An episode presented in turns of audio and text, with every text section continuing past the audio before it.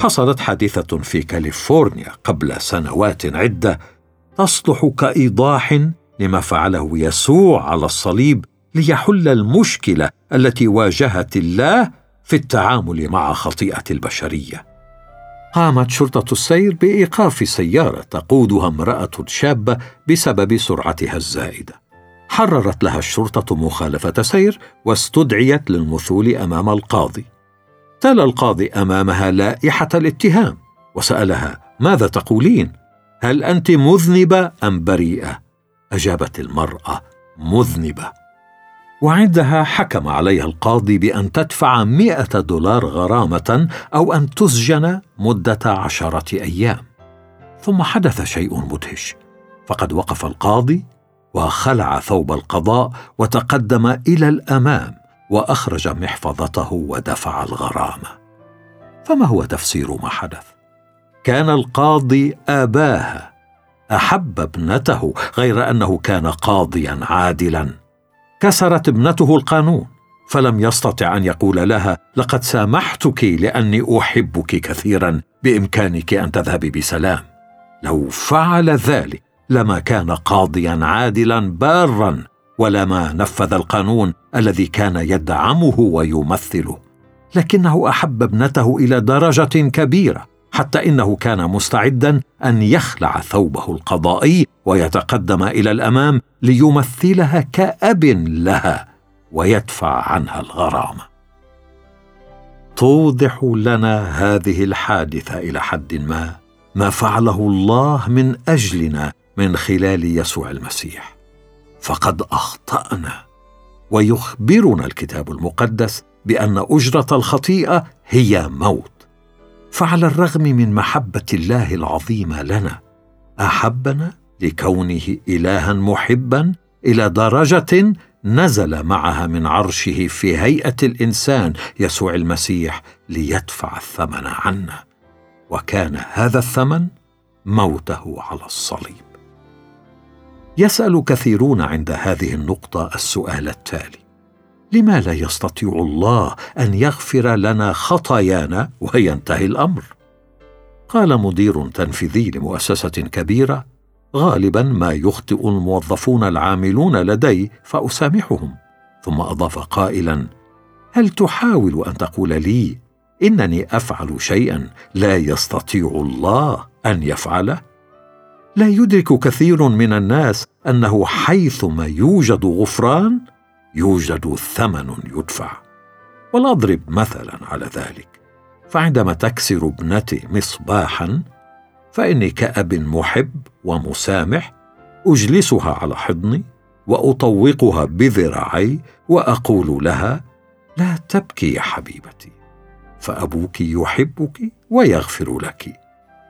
وحين يسمع الشخص الذي أقص عليه هذا المثل يقول لي هذا ما يتوجب على الله أن يفعله وعندها أسأل من يدفع ثمن المصباح المكسور؟ وحقيقة الأمر هي أني أنا الذي أدفعه. هنالك دائما ثمن للغفران. ولنقل إن أحدهم أهانك أمام الآخرين فقمت بمسامحته. فمن يدفع ثمن الإهانة. أنت هذا ما فعله الله. قال الله أسامحك لكنه دفع ثمن مسامحتك بنفسه من خلال الصليب. الفصل الحادي عشر. لقد غير حياتي. يسوع المسيح حي. وإن حقيقة كوني على قيد الحياة وأقوم بما أقوم به برهان على أن يسوع المسيح قام من الأموات.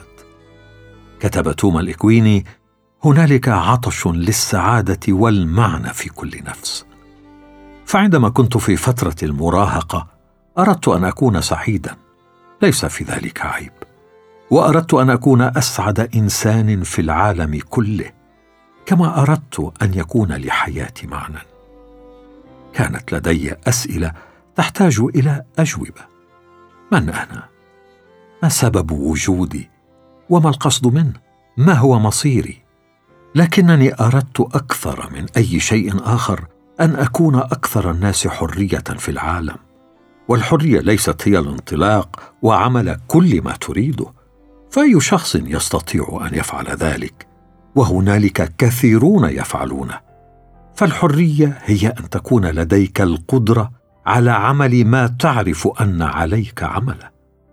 يعرف كثيرون ما يتوجب عليهم أن يفعلوه لكن لا توجد لديهم القدرة على فعله لأنهم مقيدون. وهكذا بدأت أبحث عن أجوبة.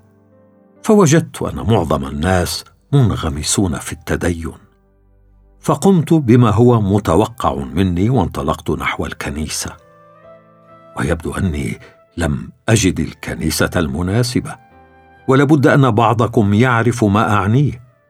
ازداد إحساسي بالتعاسة. كنت أذهب إلى الكنيسة في الصباح وبعد الظهر وفي المساء. أنا شخص عملي دائما فعندما أتأكد من عدم فائدة شيء فإني أنبذه. وهكذا نبذت التدين. ولم أحصل من التدين إلا على ربع الدولار الذي كنت أقدمه أثناء الاجتماع والعصير الذي يساوي خمسة وثلاثين سنتا الذي كانوا يقدمونه لنا على سبيل الضيافة بعد الاجتماع. وهذا هو تقريبا كل ما يحصل عليه كثير من الناس من التدين. بدأت أسأل نفسي ما إذا كان الحل يتمثل في القيمة والاعتبار؟ فقد يحصل المرء على هذه القيمة وهذا الاعتبار إذا أصبح قائدا لقضية يتبناها ويكرس نفسه لها ويصبح مشهورا. عندما التحقت بالجامعة وجدت أن قادة الطلبة يتحكمون بالأمور المالية وأن لهم وزنا واحتراما. وهكذا فقد دخلت الانتخابات وانتخبت رئيسا لطلبة السنة الأولى. كم كان إحساسي بنفسي عظيما. فقد كنت أعرف الجميع. وكان الكل يحييني. مرحبا يا جوش. كنت صاحب القرارات. حرا في صرف أموال الجامعة وأموال الطلبة. وفي اختيار المتكلمين للندوات. لقد استمتعت بذلك لفترة. ولكن بدأ هذا الأمر يفقد بريقه وجاذبيته. كالأشياء الأخرى التي قمت بتجربتها. وعادة في صباح كل يوم اثنين كنت أستيقظ من النوم مع صداع بسبب حفلة الليلة السابقة وكأن لسان حالي يقول ها قد مضت خمسة أيام أخرى. كنت أجاهد حتى أحتمل الأيام من الاثنين حتى الجمعة. كانت السعادة تحوم حولي ثلاث ليال في الأسبوع الجمعة والسبت والأحد ثم تبدأ الحلقة المفرغة من جديد. لقد خدعتهم حقا في الجامعة. اعتقدوا بأنني أكثر الناس حظا وسعادة واستخدمنا أثناء الحملات الانتخابية شعار السعادة هي جوش أقمت حفلات بمال الطلبة أكثر من أي شخص آخر. ولكنهم لم يدركوا قط أن سعادتي لا تختلف عن سعادة كثير من الناس. اعتمدت سعادتي على ظروفي الخاصة فعندما كانت أحوالي تسير على ما يرام كنت سعيدا وعندما كانت تسوء كنت سيء المزاج. كانت حياتي أشبه بقارب تتلاعب به الأمواج في منتصف المحيط وكانت ظروفي هي الأمواج. يوجد تعبير كتابي يصف هذا النوع من الحياة وهو الجحيم. غير أني لم أستطع أن أجد شخصا يعيش حياته بطريقة أخرى أو يدلني كيف أعيش حياتي بطريقة مختلفة أو يعطيني القوة على أن أفعل ذلك. أخذ الجميع ينصحونني بما يتوجب علي فعله. ولكن أحدا منهم لم يستطع أن يعطيني القوة اللازمة لفعله. فبدأت أحس بالإحباط وخيبة الأمل. أعتقد أني كنت من بين القلائل المعدودين في جامعاتنا الذين كانوا مخلصين في محاولة البحث عن معنى الحياة وحقيقتها وقصدها. ولم أعثر على جواب بعد. ولكني لم أدرك ذلك في البداية. لاحظت وجود جماعة صغيرة داخل الجامعة وحولها. كانت المجموعة تتألف من ثمانية طلاب وطالبات بالإضافة إلى اثنين من أعضاء الهيئة التدريسية. كان هنالك شيء مميز في حياتهم بدا أنهم يعرفون لماذا إيمانهم وبماذا يؤمنون. وأنا بطبيعتي أحب عشرة مثل هؤلاء الناس بغض النظر عما إذا كانوا يتفقون معي أم لا. إن بعض أقرب أصدقائي يعارضون بعض الأشياء التي أؤمن بها لكني أعجب دائما بشخص ذي قناعات. لا أقابل الكثيرين منهم ولكني أعجب بهم عندما أقابلهم. ولهذا فإني أحس أحيانا براحة في رفقة بعض القادة الثوريين أكثر مما أحس في رفقة كثير من المؤمنين المسيحيين. فبعض هؤلاء المؤمنين ضعفاء في إيمانهم حتى إنني أعتقد أن خمسين بالمئة منهم يتنكرون كمسيحيين. لكن بدا لي أن أعضاء هذه الجماعة الصغيرة يعرفون طريقهم.